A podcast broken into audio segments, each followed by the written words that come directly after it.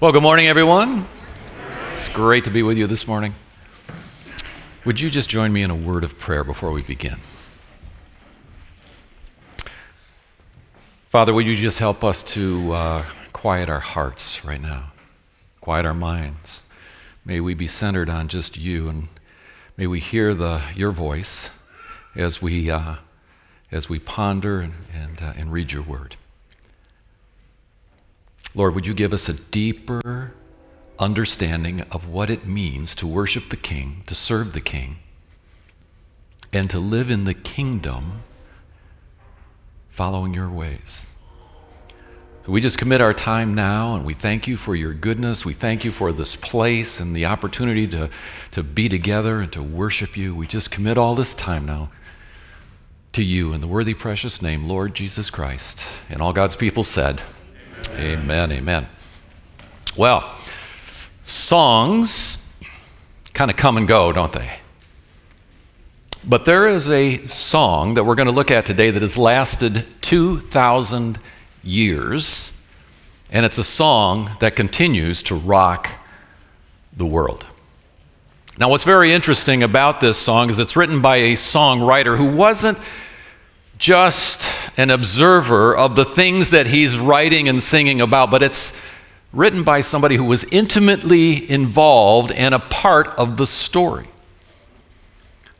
So, what I want to do is maybe for the moment here is go back and take a look at the backstory of this particular songwriter and get a little insight from him. His name is Zechariah, and he is the uh, father of John the Baptist. And we read about this in Luke chapter 1, and, and the backstory begins in verse 5. And, and we're told that Zechariah is a young priest, and he marries this woman, Elizabeth, who was the daughter of another priest. And it was a, this was a great thing for the two of them to come together. And the Word of God says that both Elizabeth and Zechariah obeyed the commands of the Lord and lived righteously before him. Great couple, amazing couple. But there was a problem. Elizabeth was barren, no children. Sometimes things just don't go as we plan, right? No children. And now, here we are many, many years later, and throughout the decades, both Zechariah and Elizabeth had prayed that God would give them a child. But now they're, they're beyond those years. And as a priest, Zechariah, one of his greatest dreams, because the dream of every priest was to be chosen by lot to go in at the appointed day of the week to uh, go into the temple in the Holy of Holies to perform the priestly duties. Every priest wanted to do that, but there were four or five thousand priests in Jerusalem at that time, and very few were chosen, and you could only do it one time. And would you believe that this particular time, Zechariah's name was, was pulled from the hat? He, he, he's the guy who got to go in. He was so excited. And so he goes into the, the, temple on the appointed day and he's performing his priestly duties, and all of a sudden the angel Gabriel appears to him. Now, this is an amazing sight. Uh, Gabriel just, those times he appears in the, in the, in the scripture, people hit the floor. I mean, they are just awestruck by this creature. And immediately, Zechariah is taken back, and, and Gabriel says, Zechariah, don't be afraid. Do not be afraid, for I come here today to give you good news. Your prayers have been answered. Elizabeth, your wife, will be with child. You will name him John. Listen carefully, Zechariah, because he will be great before the Lord. And he's going to come in the spirit and the power of Elijah, and he's going to turn the hearts of many in Israel back to the Lord. Zechariah, I love this. How do I know these things are going to happen? Wrong answer. Wrong thing to say. So Gabriel looks at Zechariah. He says, Zechariah, I am Gabriel. I stand in the presence of God. He is the one who sent me to give you this good news. And now, because you have not believed, you shall not speak another word until the things that I have said today come to pass. And with that, Gabriel is gone. And with that, Zechariah could not speak a word. Now it says a short time later, Elizabeth was with child, and then she gave birth later to a boy. And on the eighth day, which was the custom of the day, they would take the child to the temple and have him uh, dedicated to the Lord, and, and they would perform the circumcision at that time, you know, lifting him up and, and, and, and praise to God. And so they take him to the temple, and the priest who is there and the witnesses are there, and they ask, What is his name? And, and Elizabeth said his name is John. And that was quite shocking because it made no sense. I mean, why isn't his name Zechariah? And they turned to Zechariah and said, What is the child's name? And he wrote, His name is John. And immediately, immediately, he erupted. Now, think about this for a minute. For nine months, he couldn't preach. Nine months, he couldn't do the Bible study that he led on Thursday night. For nine months, he couldn't counsel, you know, counseling for marriages and premarital counseling and all the other things. Couldn't do it. He sat at home. And all he could do was think about what he saw, what he heard, and every priest of the day would have memorized the entire Old Testament and in his mind, he would have meditated on all of those verses. And here he is finding himself right in the middle of the story, and his own son is going to play a key role. And so, what we're going to see is the theme of this song that he is about to sing. And there are four things in the theme. And the general theme of the story is he's going to talk about four important things that are true in the kingdom of God. And oftentimes in the 21st century American church, we don't hear about these things. In fact, the, ra- the gospel has been radically changed in the last hundred years. If this is the gospel pie, and when I say the word gospel, what comes to your mind? You know, for many, the idea of the gospel is Jesus came, died on the cross, rose to heaven, and because he did that, my sins are forgiven and I'm going to heaven. Those are true facts, but that is just a sliver of what the gospel is about. And today, Zechariah is going to expound on some critical elements that every believer should, uh, should grasp. So let's begin and, and see if we can discover deeper meaning to the purpose and meaning of the gospel. First thing we're going to do is look at um, the, the, the song that begins in verse 67, which is chapter 1, verse 67. By the way, the song is called Benedictus. There are a number of scriptures that are referred to in the, in the Bible that are referred to as songs. This is called Benedictus, a Latin phrase which means blessed is he who comes in the name of the Lord. And it's named that because that's how Zechariah begins this prophetic statement. So this is what he says. It says, And his father, John's father, Zechariah, was filled with the Holy Spirit, and he prophesied, saying, Blessed be the Lord, God of Israel, for he has, and here is the first thing that he's going to focus on, for he has visited and he has redeemed his people. What comes to mind when you hear the word redeemed? What comes to mind when you hear the word redeemed? I've been asking a lot of people that question. And uh, I remember the, the, the response I got from Harry. This was I said, Harry, what comes to mind when you hear the word redeemed? He says, I get a coupon and I get, get to turn it in. I, I, just wanted to explode in laughter. I mean, isn't that hilarious? I mean, that we in our, this the last 50 years, we coupons, nobody, probably previous centuries, nobody, that wasn't even around. But you know, it's, it's, it's funny, but it's sad in the same sense because there are some people who think that the gospel is about a coupon. I repeat a prayer, I get a coupon.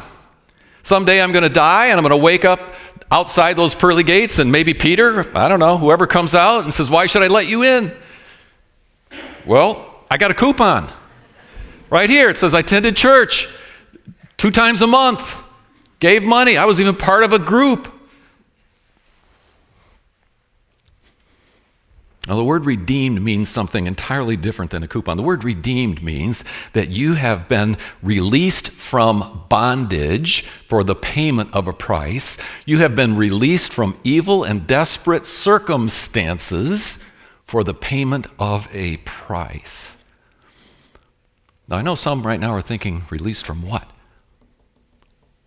Because in our 21st American century view of things, this stuff sometimes doesn't make that much sense. But let's go back to the first century. Let's go back 2,000 years to the time of Zechariah to see if we can better understand what was going on at that time. Now, in their culture, the number one value was knowing about God, unlike our culture today. And so many of them, they were very familiar with the Word of God, and they knew who their spiritual enemies were. But even greater than some of that was the times they lived in. The first century was a time of, of amazing struggle and depression and no hope. The Roman government was in control. They were cruel, oppressive. They would kill you for no reason. Life was cheap, death was everywhere. You walked into a city, you were likely to see bodies hanging on a tree, on a cross. The Roman government would put them there to send a message to the people don't mess with us. This is what it was like 50%. 50% of the people who lived at that time were in slavery. The Roman government would go in and they would conquer a land, they would kill many, take others back to be sold on the auction block. And those that they left were oppressed.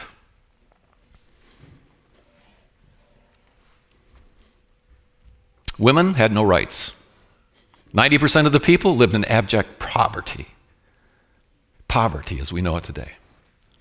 This was not a fun time to live as we think about it.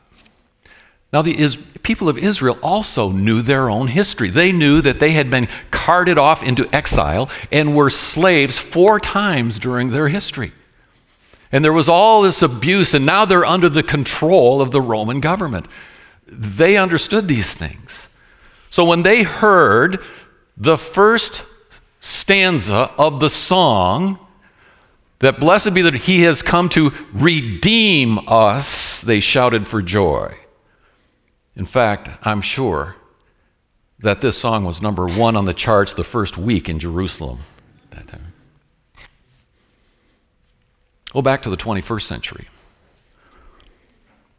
What do we need to be redeemed from? Why do I need to be redeemed? Who paid the price to set me free? You see, if I don't know what I'm redeemed from, then it's pretty hard to know how I have a vision for, for how I want to live in the kingdom, to be motivated to want to live in the kingdom, to have any desire to want to pursue and follow Christ. After all, I got a coupon.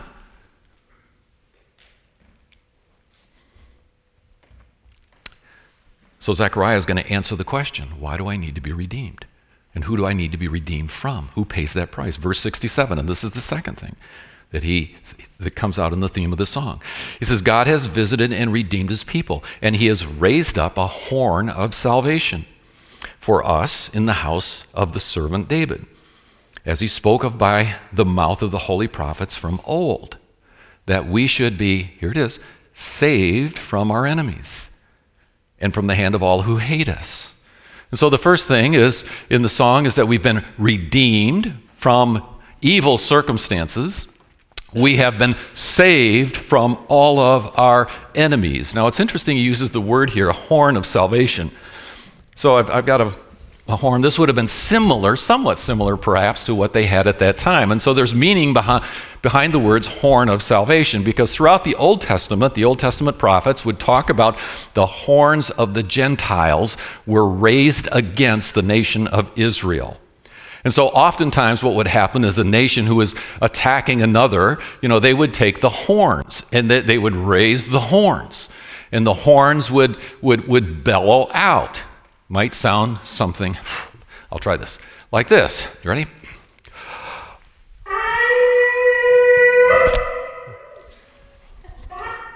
Oops. Okay. I, I, think I messed that up. I tried to do this once and I practically blew out my vocal cords. It was it is a very hard thing to do. But imagine you're in a village and you hear 20 of those things bellowing out, let me tell you what you're thinking about right now. This is the worst day of my life. Life will never be the same. I'll probably be killed, hauled off to be sold for slavery, or raped, or oppressed beyond imagine.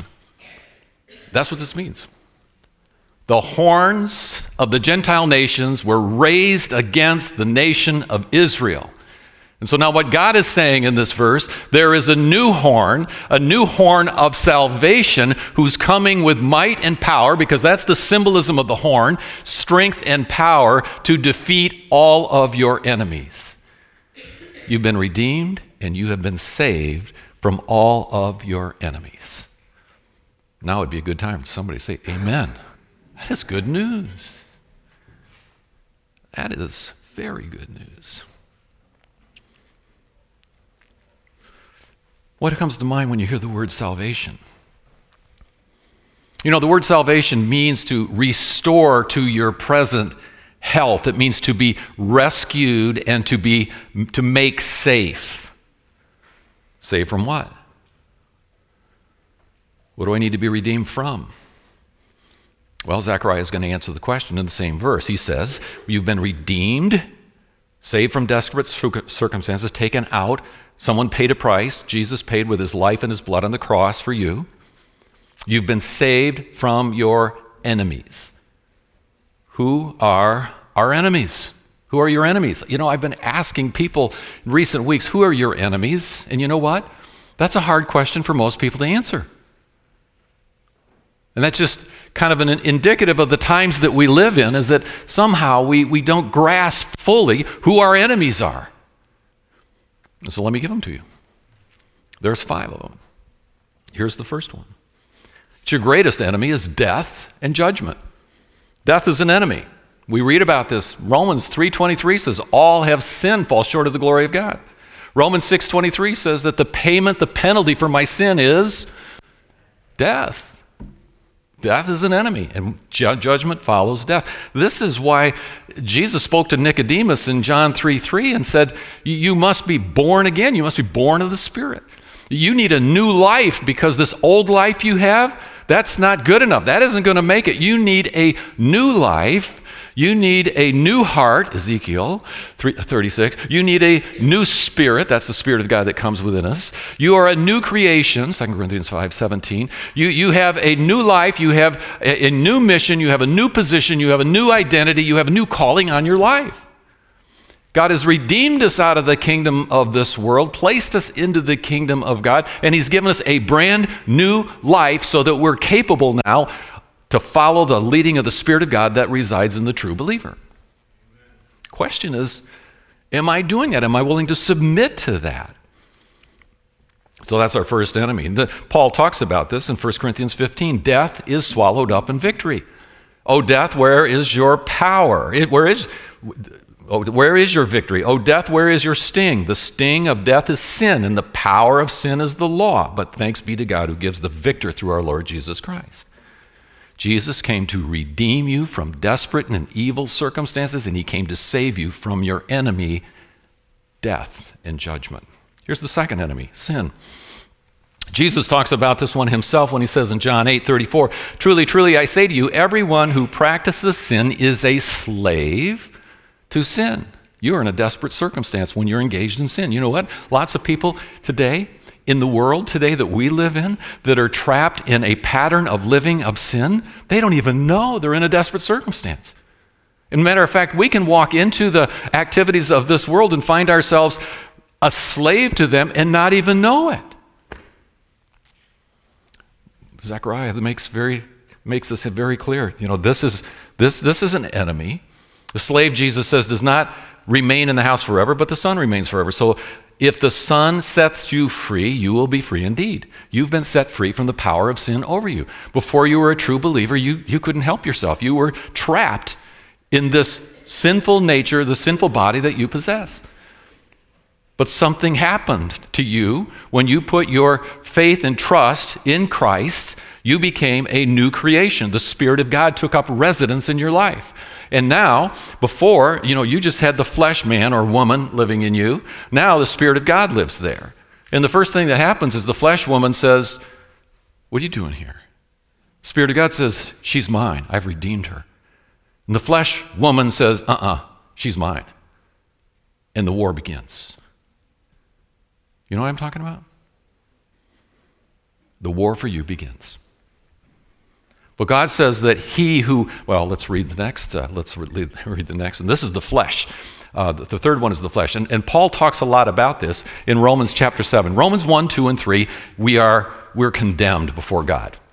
Romans 4, 5, and 6, we are justified. Jesus came and died for us. Romans 7 is a very interesting chapter in the Bible. Because up until this time, all the way up through seven chapters, the Spirit of God is mentioned one time, just one time. In chapter 8, he is mentioned 22 times. Okay? Seven, in chapter 7, Paul says something like this You know, the very things that I want to do, I don't do. And the things that I don't want to do, those are the things I do. Anybody relate to that? You see, and you've done this before. You know, you have said, you know, I'm not going to, I, I, I confess the sin. I'm not going to do this anymore. I'm going to church. I'm, you know, I got, I'm in a Bible study group. I'm, I'm, I'm serious this time. Forgive me, Lord. I'm not going to do this anymore. And you go right out and you what?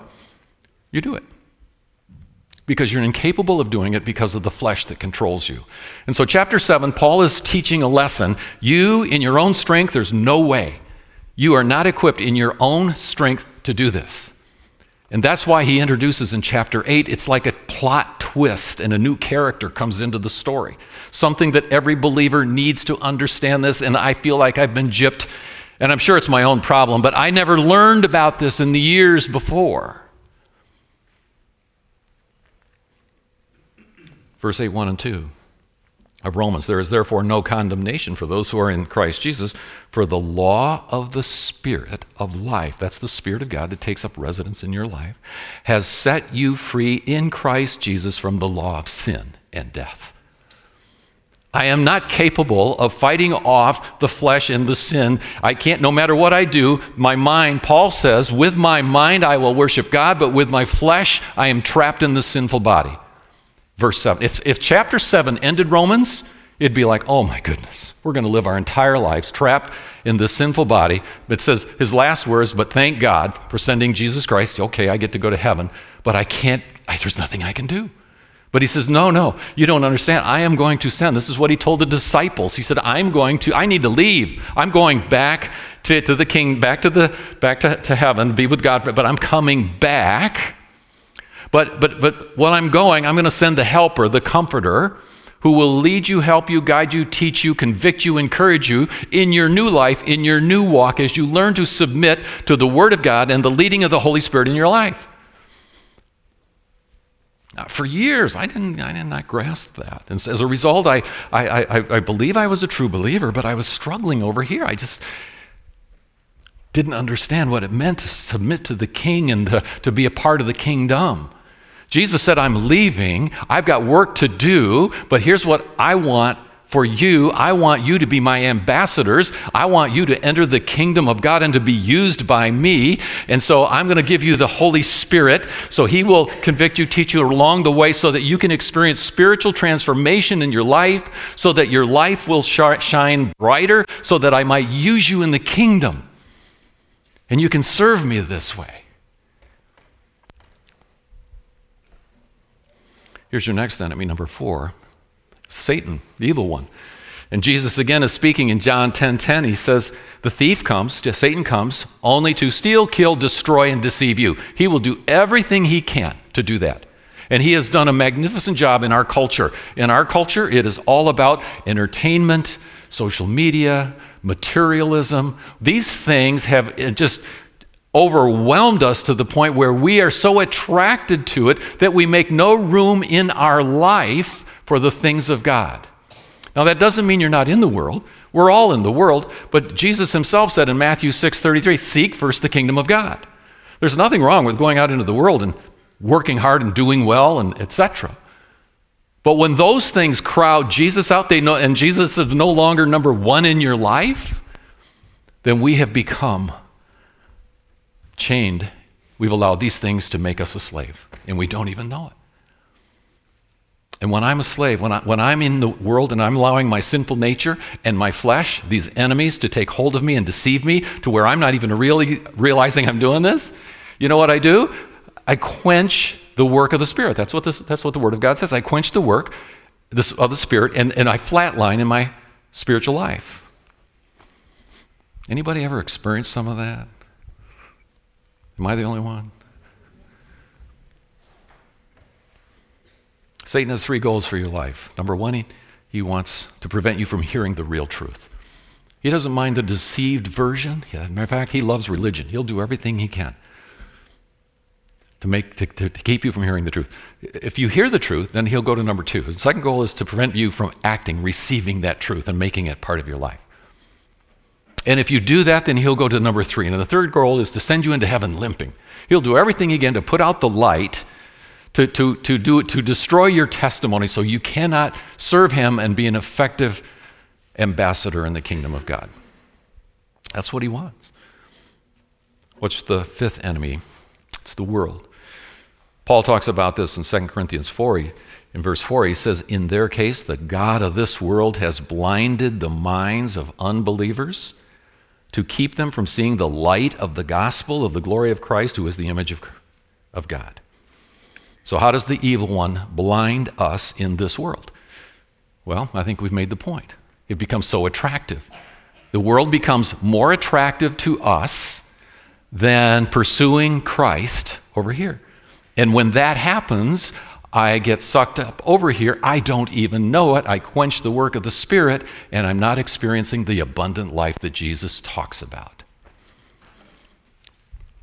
The rest of John 10 10, when Jesus says, The evil one comes for this, but I've come to give you the abundant life. And you know, the, abundant, the word abundant there is very interesting. Because when we think about, again, what comes to mind in our 21st century when we hear abundant life? You know, cars, money, vacations, material things. No, the word abundant means a far superior life is yours. There is a far, you are a new creation. You have a new life, new mission, new position, new condition. You have a new calling on your life. And now, what God wants me to do by the power of the Spirit that He has placed in me, take the Word of God and to, to study the Word of God, submit myself to the, to the leading of the Holy Spirit, and to spiritually transform. You know, there's a lot of churches that I think believe in God the Father, God the Son, and God the Holy Scriptures. Anybody get that? It's like we forget the Spirit and the role of the Spirit of God in our lives. No, it's a critical piece. So God has redeemed you from bondage. He saved you from your enemies. These are two gifts He has given you to every true believer, but they come with a condition. They come with a condition. Some of you are going, wait, what? Come with a condition. I thought they were free. No, no, they're not free at least a great price was paid. And they are free in the sense that there's nothing that you can do to uh, earn them. But look what Jesus, or what it says in John chapter 1, verse 11. It says that he, Jesus, came to his own, and his own did not, what's that word? Receive him. But to those who did receive him, and all who believed in his name, he gave the right to become the children of God. So receive and believe are two sides of the same coin. So what does receive means? Receive means to grab it, take it, and make it your own. Grab it, take it, make it your own. Believe is an action verb, and it means to turn in the direction of that truth, submit to it, and allow the power of the Spirit of God to change my desires, because I can't do it in my own strength, so that I no longer want to pursue these things, but I want to pursue this but I have to receive it. What does that look like? How do I receive it? Well, let me give you a metaphor. Let's see. There was a guy named Joe, and he was in college. I think it was the University of Michigan. And he went to a gathering and he saw this woman, this young gal, walk in. And and, and there was this guy, Keith, who was a friend of Joe's, and Joe goes over to Keith and says, Hey, do you know that gal over there? He goes, Yeah, that's Carrie. Oh, can you introduce me to her? I mean, I'd like to meet her. Well, I don't think she's your type. No, no, come on, introduce me, introduce me. So Keith says, Well, okay, listen, introduces her to Carrie. Joe and Carrie have this conversation that evening. Wow, as he was walking home that night, he thought, Well, there's something different. Wow, about her.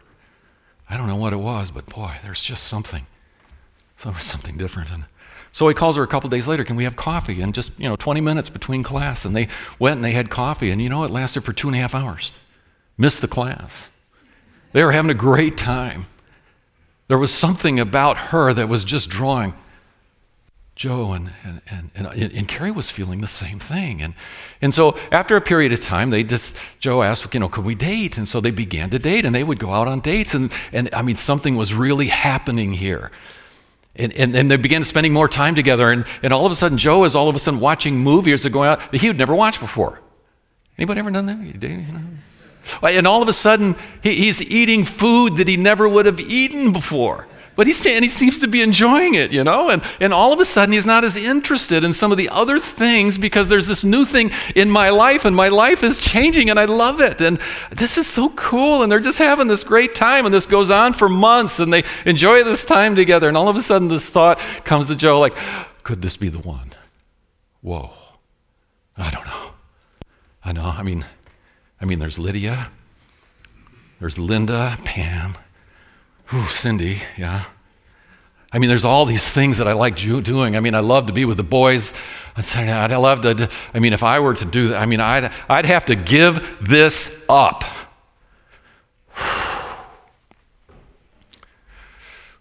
Am I willing to turn from this to pursue this relationship? And after what is probably called a struggle of faith, I come to a point where, you know, yes. That's what I want. I want to I want to go this way with my life and present. I know I'm going to repent. I mean, I'm going to turn from. I'm not going to pursue any of this anymore.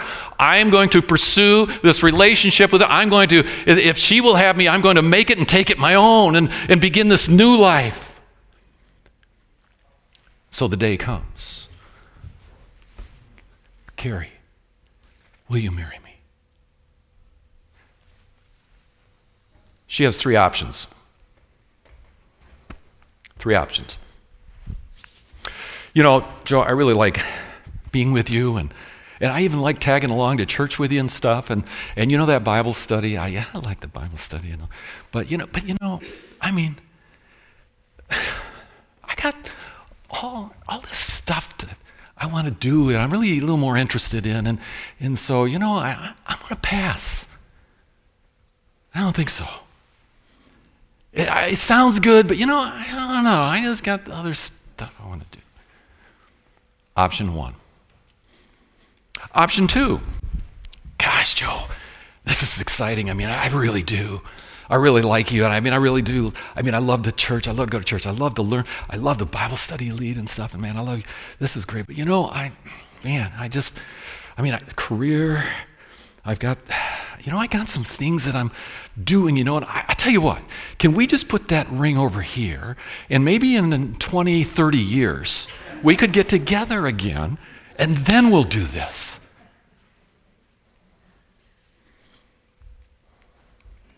Option three. Carrie says, Joe, you know, that I'm feeling the same way ever since I've met you, all of a sudden think something happened to me. And, and, and you know, I, there were things I wanted to do in my life, and there were things that were important to me in my life, and there were things that I wanted to pursue in the world and the career. But you know what? I, I, I can see now this is the right decision. Yes, I want to be with you. Yes, I want to start a new life with you. And she takes it and makes it her own. And several months later, the wedding takes place. And they went through this time of sort of, this is it, this is it. And we're gonna, are we gonna really, for the final, put the final ring on and make this happen? They make it and take it their own, and they begin their new life pursuing. We got to receive it. You got to take it and make it your own. You need to believe, not a bunch of information in your head. Fascinating story about a guy named George Wilson, lived in 1833. Decided to rob the U.S. Mail Service, train, Pennsylvania. During the robbery, someone was killed. George Wilson was pursued by the authorities, captured, tried, found guilty, sentenced to hang. George Wilson had some high level friends One of those friends went to the then sitting president of the United States, a guy by the name of Andrew Jackson, gave him the facts. This man doesn't deserve to die. Andrew Jackson looked at the facts. He agreed, issued a pardon to George Wilson. George Wilson was to be pardoned and set free. He's in his jail cell. The jailer comes up, opens the cell. George, it's your lucky day. Here it is. You got a presidential pardon. All you got to do is sign right here to receive this. George Wilson looked at it, tore it up, dropped it on the floor. Now, this created an uproar, a stink. That, no, what do we do? Here's a guy who's been issued a pardon but refused to sign it. He refused to receive it. He had the information, he had the knowledge in his head, but he didn't make it and take it for his own.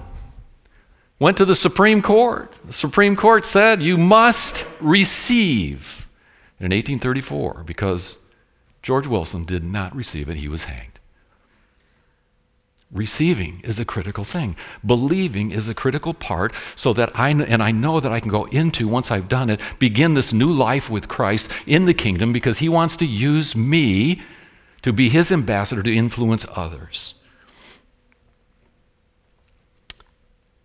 So here's the third thing that Zechariah now is going to sing about this song. First thing, redeemed. Second thing, I've been saved, but I need to receive it and take it and make it my own.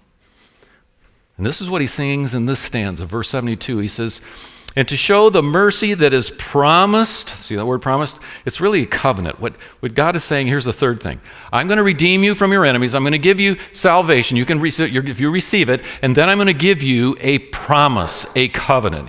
And it's very important. We'll see why in a second here. So he showed his promise to our fathers to remember his holy covenant that he made, the oath that he swore to our father Abraham. See, a promise comes a promise comes to you when you've been redeemed, when you have been saved from your enemies. There is a promise. Now, the promise goes something like this. For, Je- for them, it was the promise that Abraham, they looked forward to it because they knew about the promise. For us, we're on this side of the cross. Jesus now said to his disciples, I'm leaving, but I'm promising you I'm coming back. And I'm going to give you the Comforter, the Holy Spirit, to guide you, teach you in your new relationship with me, so that you can have the power to overcome the flesh, all the enemies who want to take you out.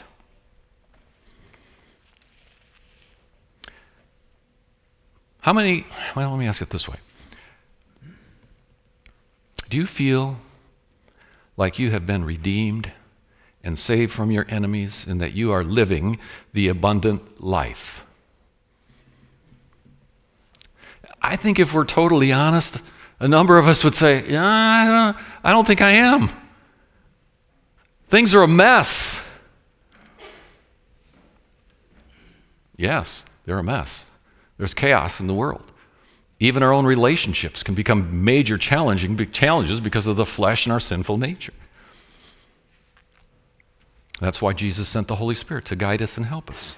But sometimes we have a misunderstanding of what the kingdom of God is like. So let me use another metaphor to see if I can bring some clarity to this because this helped me to begin to really see and understand some things. Everyone here, do we know D Day? D Day, right? D Day is the day. D Day was the day when all the Allies got together, World War II, to come together on this offensive against the enemy, the Germans. And on that day, the beachhead was attempted to be uh, captured and taken so that the, the, the good guys could, could establish a beachhead from where to move forward to win the war. So when D Day happened, a cry went out throughout all the land. There was much death, there was much chaos, but there is victory. The enemy is on the run, the enemy is done for. And there was celebration around the world. Yes, the, t- the tide has turned. Now, it took 11 months and two weeks for the, uh, all the Allies to work through all the way up to Berlin to bring an end to the war. 11 months. What do you think happened during that 11 months, two weeks? There was chaos, there was death, there was frustration, there was angst, there was all kinds of turmoil. when Jesus came and spent his 33 years teaching about the kingdom of God and coming, and when he died on that cross, he defeated the evil one. He redeemed you and saved you from your enemies if you are a true believer in Christ. But then he says, I'm going away, but I'm coming back. Now, the evil one knows he's done for. He knows it because the beachhead has been established. But he's going to do everything from the time you come to know Christ till the time you die or until the time Jesus comes back to deceive you, kill you, destroy you, to steal from you, to do everything he can to put your light out. And that's why we need to understand what the kingdom is all about. God has a use for me in the kingdom.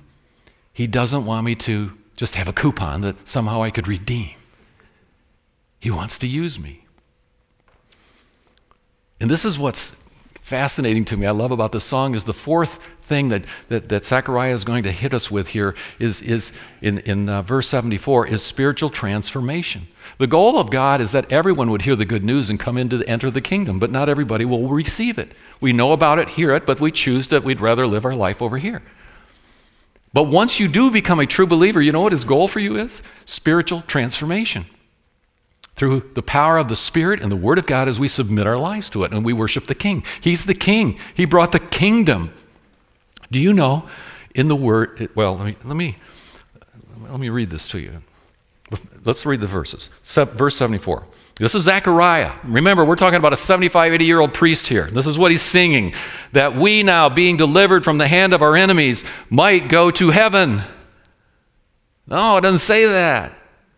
That we now, being delivered from the hand of our enemies, might, number one, serve him. Number two, without fear. Number three, in holiness and righteousness for all the days of our lives. Four things serving him. All of a sudden, when I come to know Christ, and, and just, just like when I met her for the first time or that special somebody, all of a sudden I was awakened to a new reality. And when I, when I chose to put my trust and faith in Him, the Spirit of God comes into my life. And all of a sudden, I began to realize life is no longer about me, it's about the new King and the kingdom. And I no longer want to participate in this thing called the kingdom of this world and all of those enemies that want to take me out. And Lord, I, by your help now, I, I want to pursue you and serve you. That's why Jesus said, Matthew 6 33, seek first the kingdom of God and his righteousness. Then all these other things will come. That becomes number one. But we have a new king who wants us to see him and understand him as king in the kingdom, and he wants us to be participating with him in the kingdom. Listen to what Romans 10 9 says. If you confess with your mouth that Jesus is, what's that word? Lord, Lord and King are the same words. Lord was used to the Gentiles, King was used to the nation of Israel. They saw him as King, Lord, but they are the same word. Lord and believe, there's that word believe, that action verb, doing in your heart that God has raised him from the dead, you will be saved. For the one, for with the heart one believes and is justified, not the head. And with the mouth one confesses. The word Lord appears 7,800 times in the scriptures 7,800. The word Savior appears less than 30 times. Where's the emphasis? Where's the emphasis? It's the Lord. It's the Lord. Yes, He's our Savior, but He's Lord first. You know, that's a word that for many of us, we've dropped it from our vocabulary because the 21st century American church only focuses on the one thing. And when we do that, we're handicapped because we don't understand the lordship of Christ and the kingdom. And He wants us, as Zechariah has said, to serve Him. Then He says, without fear. That's, you know, fear is the enemy of faith. When, when the, the, the, this is very interesting. Without fear is the enemy of faith. The enemy, when, when we fear, we're giving into our emotions. So when you become a true believer and you pursue the knowledge of God, the wisdom of God, the truth of God, His Word, His Word will begin to, to, to uh, heal your mind to the point where you'll be able to see truth for the first time, real truth. And you see, what happens is your will is subject to either your mind or your emotions. If you do not know the truth and listen to the truth, then your emotions will control you, your flesh, and it will want to drag you over here, and so you'll just go along with your emotions. But when healing comes in my mind, all of a sudden my mind knows what's right and wrong. My will is subject to my mind.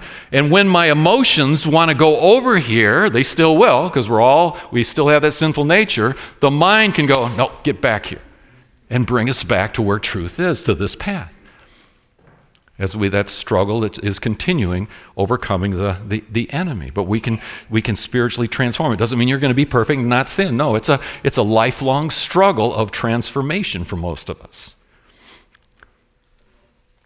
I love this. Uh, paul says to the philippians brothers i do not consider that i have made it all my own. In other words what paul is saying i haven't i haven't mastered this but this is but the one thing i do forgetting what lies behind Paul was a messed up guy, calls himself chief among sinners.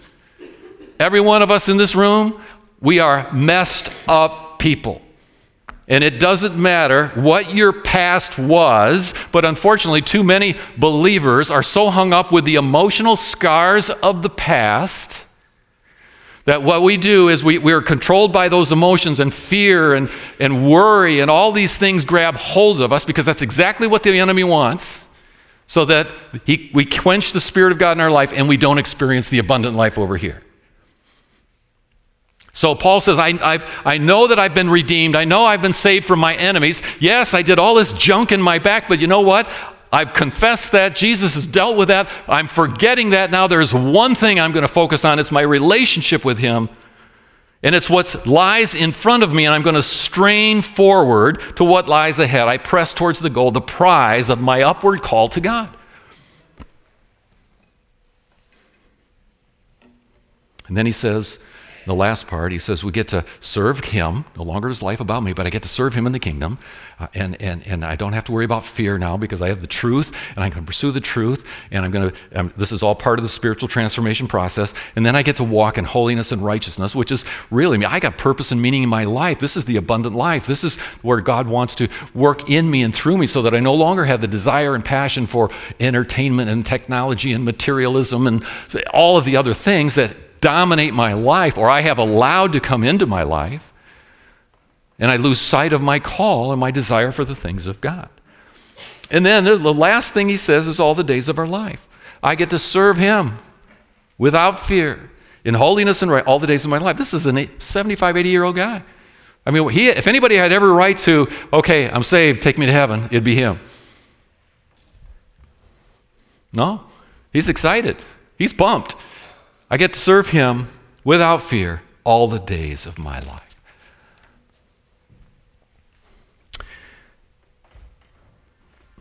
There's a uh, parable in Luke 19. It's called the parable of the Mina. And it's a very interesting parable. It's similar to the parable of the, prof, of the, uh, uh, the talents. And Jesus is saying to his disciples, there's something you need to understand, so I'm going to give you a metaphor here, so listen carefully. There was a nobleman. Jesus is the nobleman.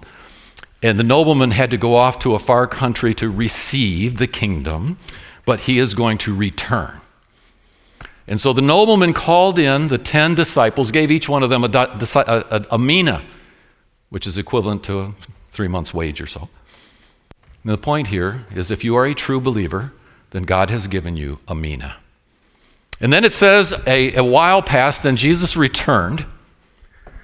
The nobleman returned, and he brought in the disciples and said, Hey, what'd you do with the mina that I gave you? And the first one says, Lord, you gave me the one, and here's 10. Now, I don't know what 10 means.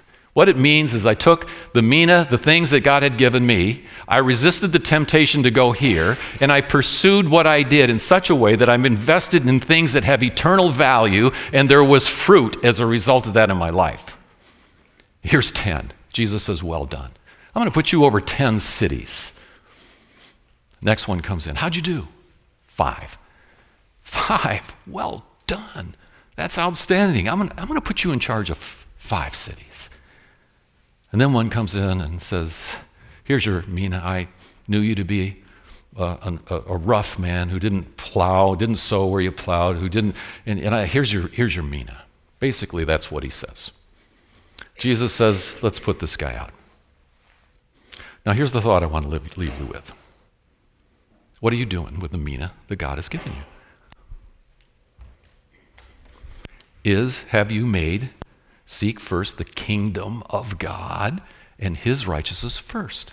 Doesn't mean you don't go to work. Doesn't mean you don't work hard. Doesn't mean you don't pursue, th- you know, doing what you've been called. It's just that what you do is nothing more than a pulpit for to influence other people for the kingdom. What are you doing with the mina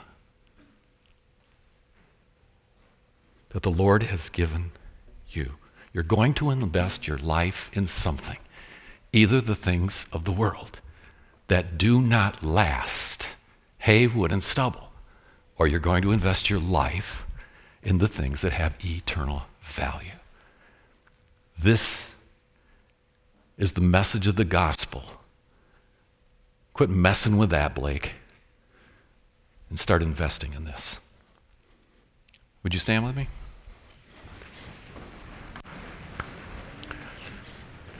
Hmm. Let's close in prayer, Father we just come before you and thank you for your word. We thank you for the King of Kings. We sang about it today. We thank you for the kingdom. Lord, would you grant us greater revelation of who we are in Christ? For that one who's here today that knows they don't have a relationship with you, Father, I pray the Spirit of God would move them, motivate them to want to, to just pursue Him, to grab hold of Him, to take it and make it their own, to be redeemed saved from the enemies that want to take us out. For those of us who are true believers, Father, would you grant us greater motivation and desire to pursue you, submitting to the work of the Spirit of God in our life, so that we might serve you without fear, in holiness and righteousness, the days of our lives. Doesn't mean we're going to be perfect, but it does mean you want to do a work in our lives so that we might be used by you for your glory. May that be true of everyone in this room today. We thank you now in the precious worthy name, Lord Jesus Christ. And if you believe this, all those said, Amen. Amen. Amen. God bless. Thank you. Have a good day.